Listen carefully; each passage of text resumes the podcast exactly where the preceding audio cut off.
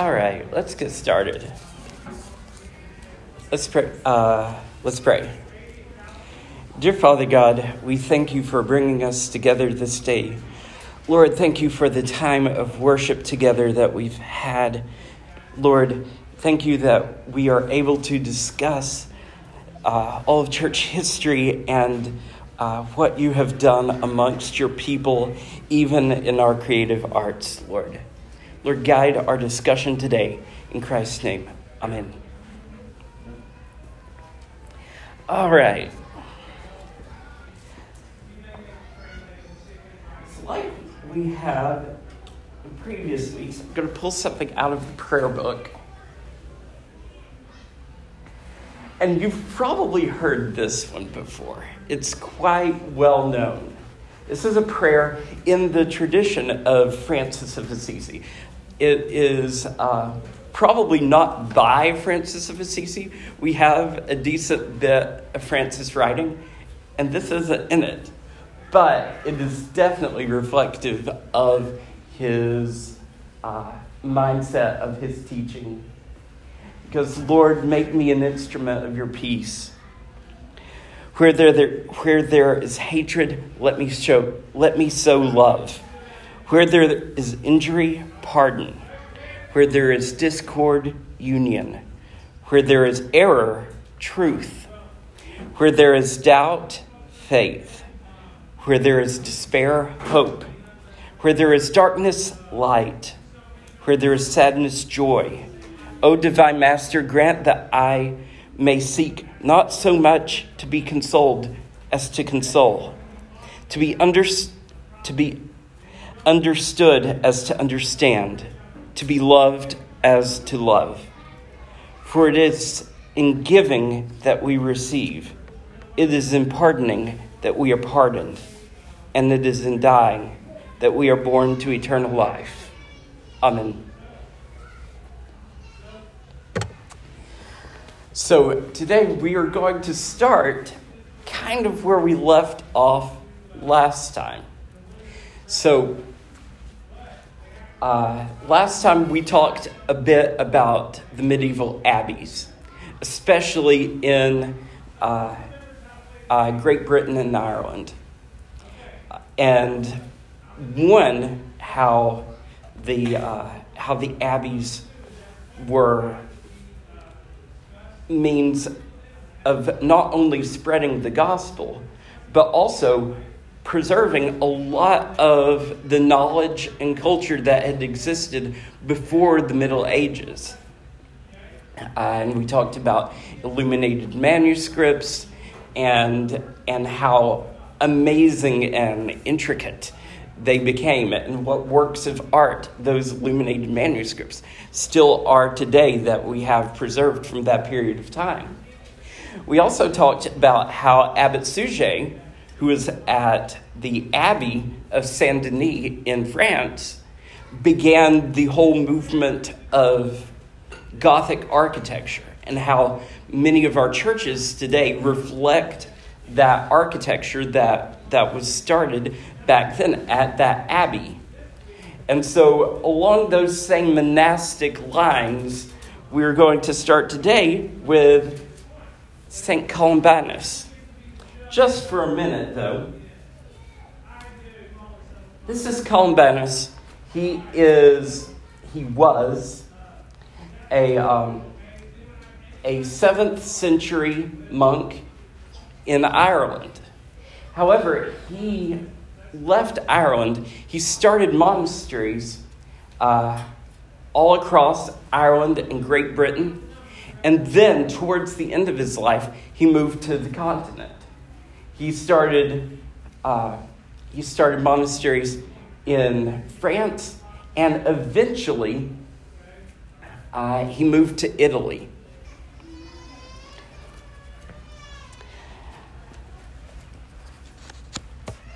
Uh, and his last monastery was at a town called Bobbio in Italy.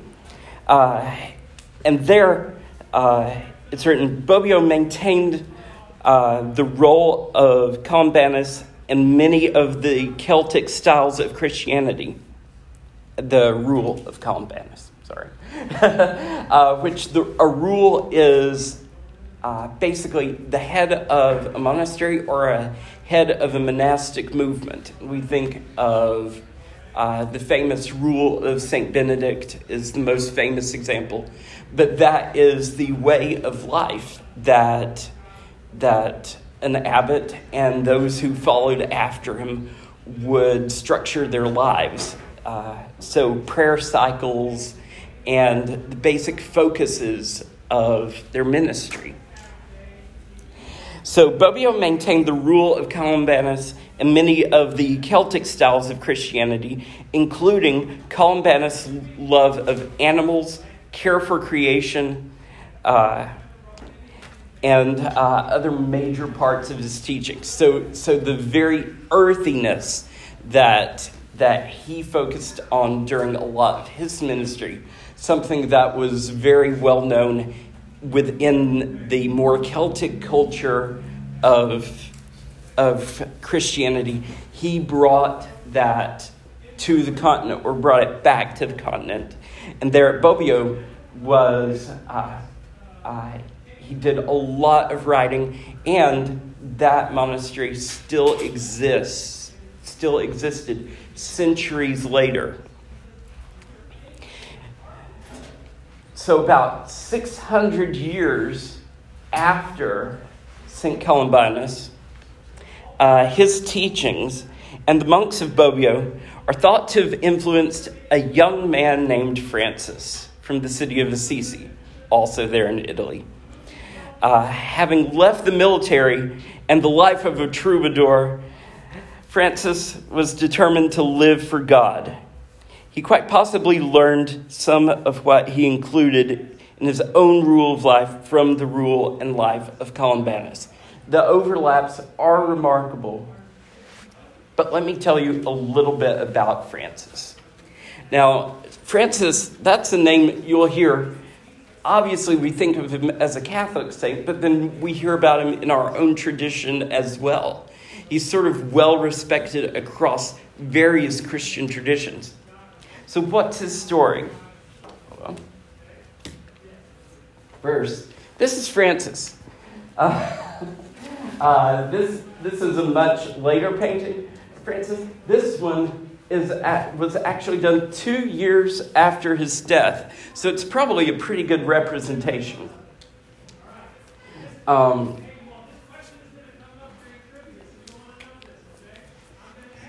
Francis was born a um, his his given name was actually uh, is actually Giovanni, uh, but but Francis became his nickname, or Francesco became his nickname, because, because he was such a hedonist growing up. He, uh, he loved partying, he, he loved following like troubadour troops uh, who would go, go around uh, singing songs, you know, the very bohemian lifestyle as we would think of it today, and he eventually adopted a lot of that practice. Eventually, he joined the military, uh, and and uh, uh, in a war against a neighboring town. Uh, lot, lots of stuff happened there. Uh, he got thrown in jail at one point, and his wealthy merchant parents had to bail him out. uh, and uh, but but after that time, something something broke with uh, with Francis. He he he wanted something more from life than what he had experienced thus far. His his hedonistic lifestyle, his uh, his experience with the war and everything, it just wasn't clicking. It wasn't fitting for him. Uh, and, uh, and so, speed up a little bit. He finds himself one day uh, wandering the fields. He loved to wander in the fields. And he goes to this uh, small church on the outside of town called San Damiano. And while he's uh, visiting San Damiano, which is absolutely crumbling, uh, uh like uh, there were huge holes in the roof. Like if uh, if you happened to be in in there when it was raining, you might get an accidental baptism. It, it, was, it was in terrible, terrible shape. And he's there and he's staring up at the cross that hung over the altar. This is a replica of that cross in the very center. Uh, here, here is an early picture of, uh, of Francis uh, gazing at that cross. There is San Damiano still today. Uh, and, and he, uh, as he was looking at that cross, uh, it's reported that he heard Francis, Francis, go and repair my house, which, as you can see, is falling into ruins. Now, Francis took this very literally. And, and he started rebuilding that actual church. it was only later that, uh, that he figured that this did not just mean like rebuilding the literal church uh, building uh, which he did. He did. And as you can see, it still stands today. It's really tiny. Um, and he started working on the other churches in the area as well. But uh, uh, Francis realized he desired a simpler way of life than what, uh, what he had had so far. And so he started uh, he's, he decided he wanted to live by the Gospels, uh, specifically Christ's teaching in the Sermon on the Mount, and he wanted to live as a poor person, uh, as a beggar, as, on very little means, uh, as, as he perceived uh, Christ and his followers doing. But Francis was known for, for several things.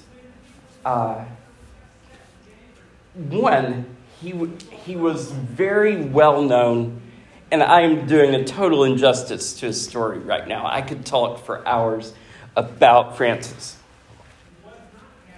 But he was known for his love of nature. This is, the, uh, this is a painting uh, by Giotto uh, still fairly early, only a few decades after uh, Francis' death. This is Francis pre- preaching to the birds. he, he loved connecting uh, uh, with, with the animals, with the creatures around, uh, uh, around the Assisi and his followers because he, he uh, gathered a following really quickly, often from other uh, very aristocratic or wealthy merchant backgrounds who, who wanted a radically different shift in life. And, uh, and, and so uh, the reason I'm sure all of you have seen little statues of Francis uh, in people's gardens. uh, and, and that's because he was known so, uh, so much uh, for seeing, uh, seeing the goodness of God in creation. A lot, uh, theologically, it's something we refer to as uh, as general revelation, the, the ability to see uh, to see some revelation of God in the world around us.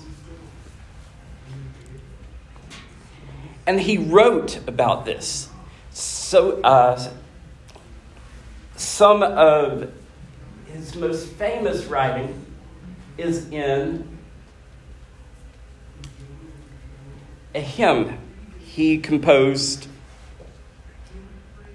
uh, about two years before his death. He died at age 44.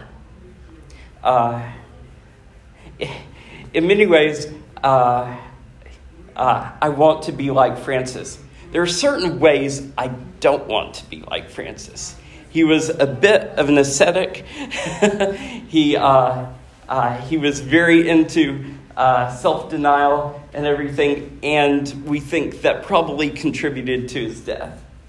But two years before his death, he composed this hymn called Canticle of the Creatures. Some people also refer to it as the Canticle of the Sun because of the second verse. And I'm not going to read all of it to you, uh, but, but uh, it starts out Most High, all powerful, good Lord, yours are the praises, the glory, the honor, and all blessing. To you alone, Most High, do they belong, and no man is worthy to mention your name.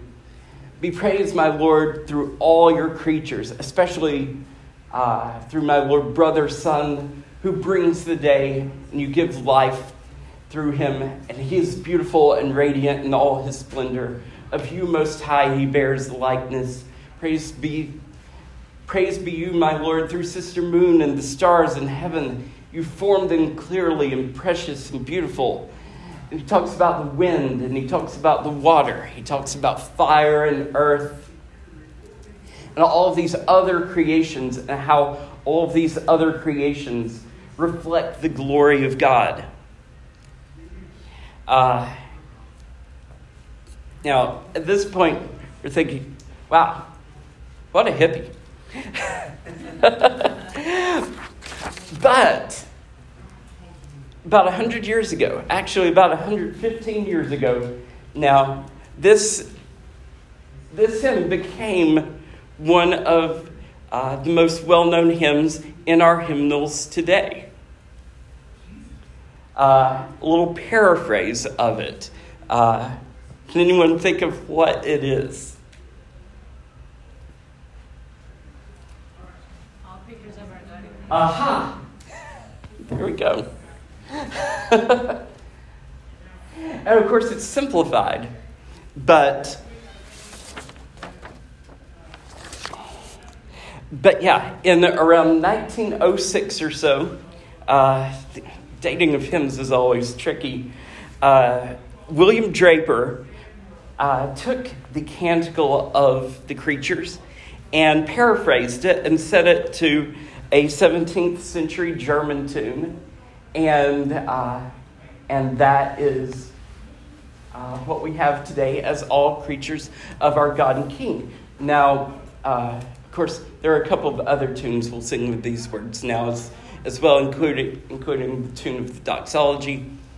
Uh, but this was the original setting, and, uh, and so I find it uh, remarkable that uh, just, just like so many of the other things we've talked about, that the words of St. Francis from over eight centuries ago are, are still carried forward in all of our hymnals today. Now, Francis? Okay. Uh, uh, this was about two years before uh, he died that he, he wrote the Canticle of the Creatures, except for the last verse. Uh, the uh, praise be to you, my Lord, through our sister bodily death. Apparently, he wrote that uh, about two hours before his own death.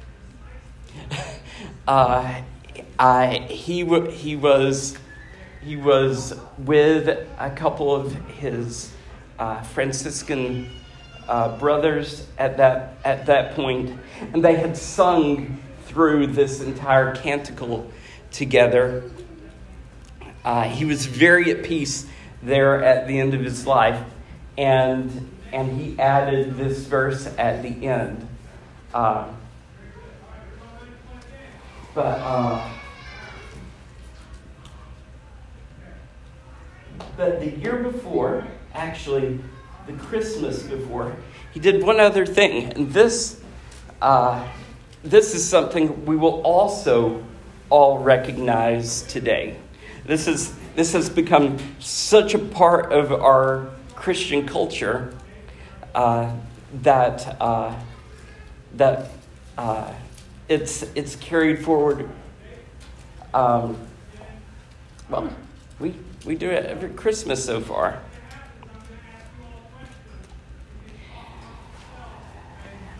In medieval times, it was it was easy for Christmas to to become a time of of partying, a time of revelry, a time of pretty much anything else but focusing on the nativity of Jesus. Sound familiar? It was, uh, it was even in a lot of ways more so than even today. It was, uh, it was a crazy time. There were, there were drunken parties in the streets. it was it was more New Year's Eve than even what we think of as secularized Christmas today.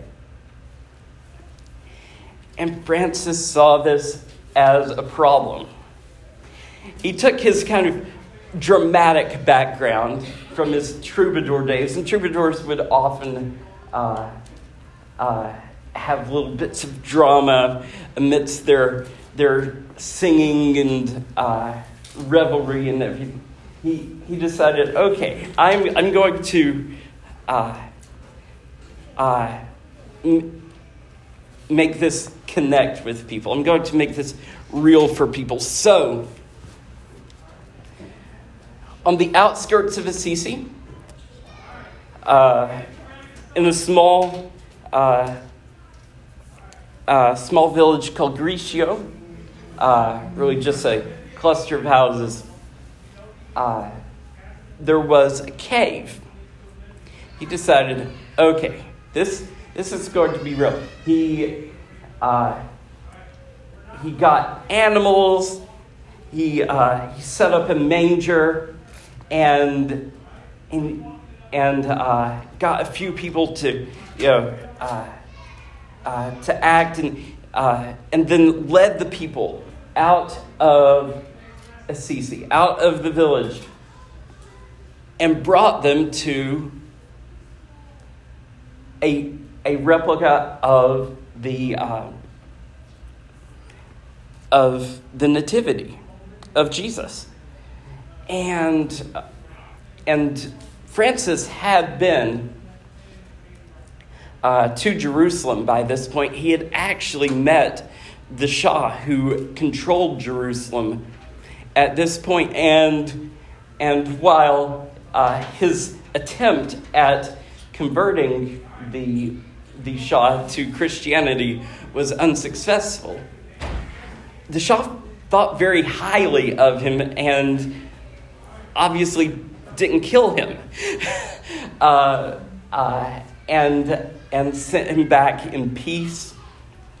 But his time in the Holy Land furthered uh, furthered Francis' desire to, um, uh, to spread the gospel in impalpable ways to his own people. And so, and so this is the cave there in uh, outside of Assisi. It is now enclosed in a convent. Uh, uh, uh a Franciscan sanctuary there there uh, in Greccio. And uh, you can see um, Francis kneeling before the manger. You'll also see a picture of Mary nursing Jesus everything. That night, after he after he led the people to, to that hillside cave, uh, a, a priest who was part of this movement uh, blessed, uh, blessed the sacrament and said Mass, and Francis, who was only ever ordained a deacon. So no one looked down on your deacons. Um, uh, uh, Fran- uh, Fran- Francis preached the message on the um, uh, on the nativity that night. Francis was not the only person to use drama, and drama in very uh, uh, participatory ways uh, to talk about the Bible and its message during that time. Actually, since the uh, since about the fifth century, parts of the church service had had started in certain parts of the world to be dramatized. Uh, one of the uh, one of the ways that still carries forth to this day within the church service is the Good Friday service. Uh, the, the Roman Catholics still do this, Anglicans still do this. Uh, but, but when we get to the trial of Jesus, uh, uh, it will often be done as a call and response, like many parts of our liturgy, but, but the people participate as the crowd that calls for the, uh, that calls for the crucifixion of Jesus. Eventually, this progresses. This progresses to, to things being staged outside the church.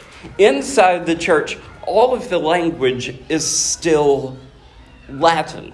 So, unless your Latin is pretty good, as as an uneducated layperson in the Middle Ages, you're probably not getting a ton out of that.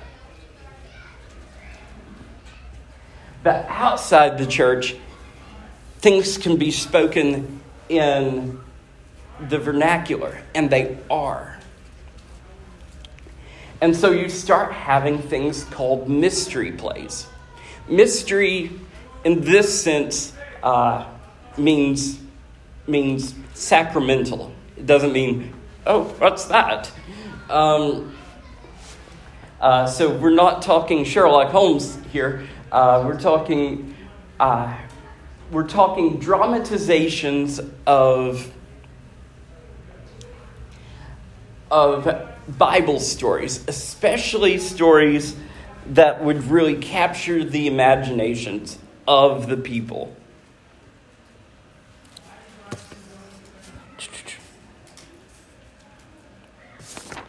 Okay. They were often very processional in nature. So, so you would guide people from this part of town to this part of town to this part of town. And, and there might be uh, things done just in the little squares. Uh, there might be a stage or two set up. But these were not, uh, these were not our typical idea of a play today in the normal, you know, little proscenium arch box.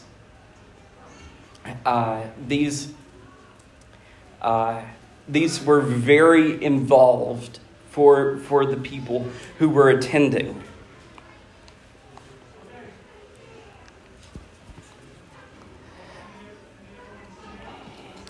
Uh, characters were obviously more lifelike than, than what had even developed within the, uh, within the use in the church liturgies over the years. The church had become, uh, in, the, in the later centuries, in the, uh, in the 9, 10, 1100s, have become pretty dramatic in even its readings of Scripture and its presentations. Uh, and eventually you see things happening uh, as people come back from Jerusalem, uh, both uh, uh, through, various crusades and through pilgrimages, you have the stations of the cross being set up in, in churches to replicate the experience of, uh, of following the Via Dolorosa and, and visiting the various places on the route to Jesus' crucifixion. Uh, but outside the churches, things become very, very elaborate. Uh, and again, in the vernacular so people could fully understand. Eventually, I'm going to go a little short today. Um, eventually, what happens with the mystery plays? Uh, while you get, uh, while you get the stories most of the stories originally start as a sort of fall, redemption, judgment story. Eventually, uh, as we draw closer and closer to the Reformation, that gets very skewed. That gets very skewed towards judgment. Because what do we all like? A little bit of spectacle. we, we, we, we like the things that are, that are creepy, that, uh, that, that give us a little bit of the shivers, and so the judgment plays are, uh, are what eventually come to the forefront. These are huge, uh, especially on the continent during, uh, during the time of Martin Luther. Uh, and, and what do people want to do? Bring in some of, uh, you know, bring in some of that good uh, uh theology of purgatory that has developed, uh, and and these become uh, real ticket selling items for for indulgences. And we'll talk a little bit more about that next time. Uh, but uh, uh, but these uh, judgment plays, in some ways, uh, though though not not with the buy your ticket out of purgatory deal, still exist in some form today. If you grew up in evangelical subculture, you may have visited one. the uh, I grew up, uh, uh, I remember my, my first example was my first year of college. I don't know how I missed it earlier, but uh, there were these things called judgment houses or hell houses. And it's bas- basically a Halloween haunted house. Uh, it's typically done uh, in Hall- around the time of Halloween. Uh, but but uh, they they lead you through, and uh, there are some pretty uh, remarkably grotesque scenes of what happens to you if you uh, uh, if you don't uh, if you don't come to Jesus right then and there. So so these these spectacular plays still still exists in some form today with a bit of today's uh, developments. But, uh, but yeah, next time we will get into the Reformation and what happens to the art world, the changes in art that happened directly as the cause of the Reformation, and why uh, we have two very different appearances of church buildings today. And that goes back to our Reformation time period. So, uh, any, any questions today?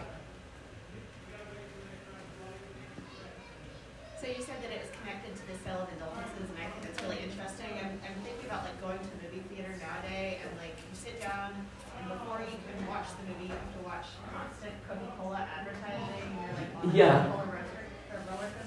Yeah. Oh, so this is it's kind of the same thing. You go to a judgment play and a guy says like comes up during the intermission and says, "And I'll sell you an indulgence now." like, yeah. What we're talking about. Yeah. Um, there is there is a movie version of the life of Martin Luther. It came out about 18 years ago, and and what you'll see during that uh, during a certain scene uh, is you'll see one of these mystery plays about the day of judgment, and. Uh, and it's very dramatic, and you have you know people going this way, people going going that that way, and and then one of these indulgence sellers who was sent, uh, who was often sent, uh, either they were um, brought on by a um, by the church itself, or maybe a prince in that area.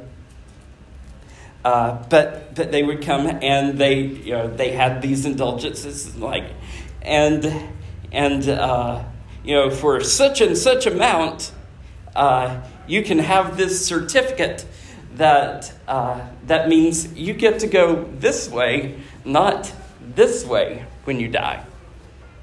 Uh, so it was it was a gross, gross abuse that that eventually developed, you know, toward towards towards those last you know couple of centuries of of uh, before the Reformation.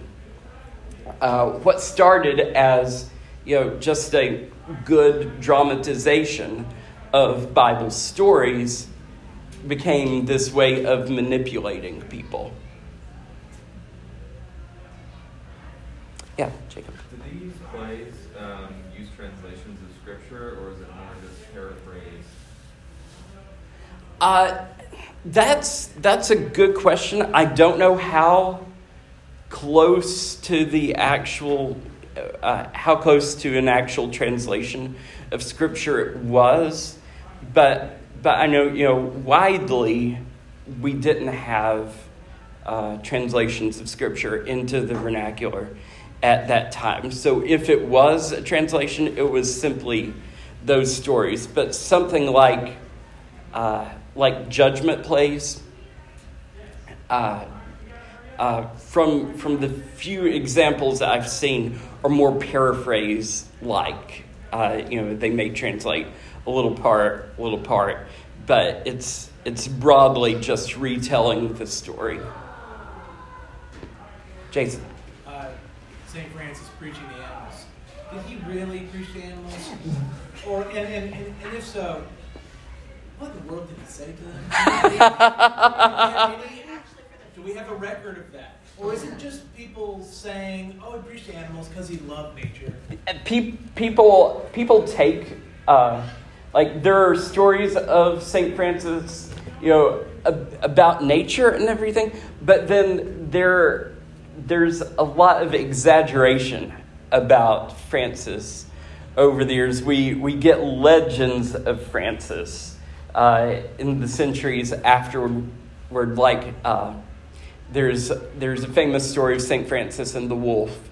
Uh, he, he, goes out and, and uh, talks to a wolf and gets a wolf to stop attacking a village or whatever. And we don't have any real source for, for, saying, for saying that near his lifetime. So, so lots of legends about Francis are built up uh, just based on the fact that uh, he, he loved communing with nature, loved to see God's glory in the beauty of creation, and, and wanted to live, you know, uh, off nature and everything. It, that kind of spirals over the centuries in, into preaching to animals and, and uh, talking to wolves and things like that. Now, the preaching that the uh, the painting of of him preaching to the birds, uh, which again I have not read uh, anything directly from his time period, but that painting is from only about a century after he lived. But still, he was canonized, and this is a very rare thing.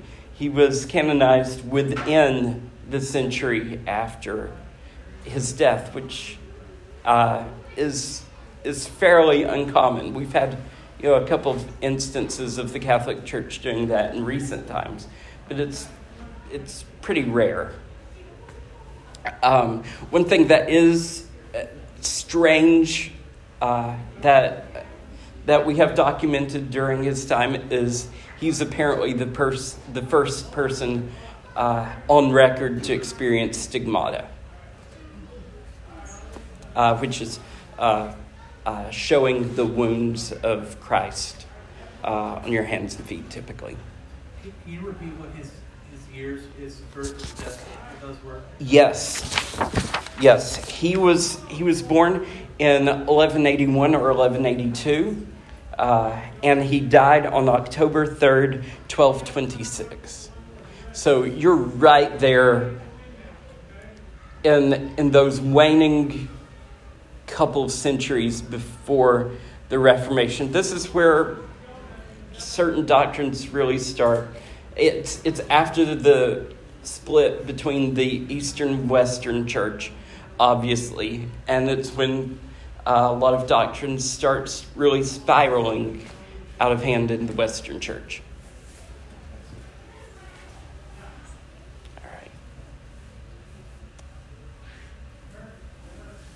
Any other questions? All right. We'll get back into more visual art uh, next time. Actually, structured today, so if I didn't have the slides, available, I could still teach it. uh, I left my adapter here last week. All right. All right, thank you guys so much.